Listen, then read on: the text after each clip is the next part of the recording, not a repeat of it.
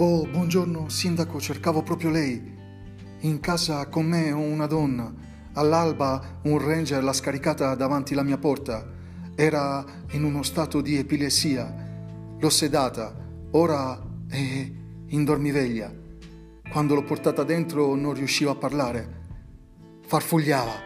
Fame, fame, toro, fame, fame, fame, toro, fame, fame, toro. Ha subito un forte shock deve dare l'autorizzazione al trasporto con l'aereo mobile all'ospedale della contea. Non ho chiamato l'agente Guglielmo, sono venuto subito a cercarla. Predicatore, che tu sia maledetto.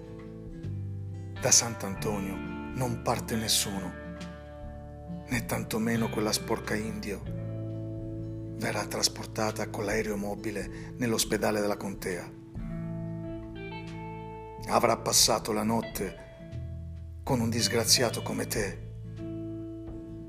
Di solito all'alba la riporta al motel l'agente Guglielmo sotto effetto di sostanze tossiche.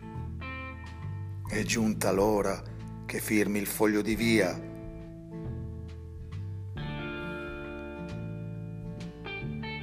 Oh, tanto meglio se se la porta con sé il tuo caro Padre Celeste.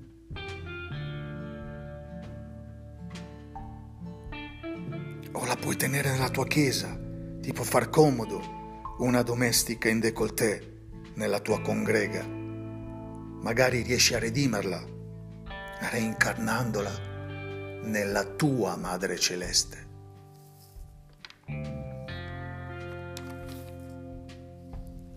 Il predicatore è stato un medico affermato in un'altra vita, la sua specializzazione anestesista.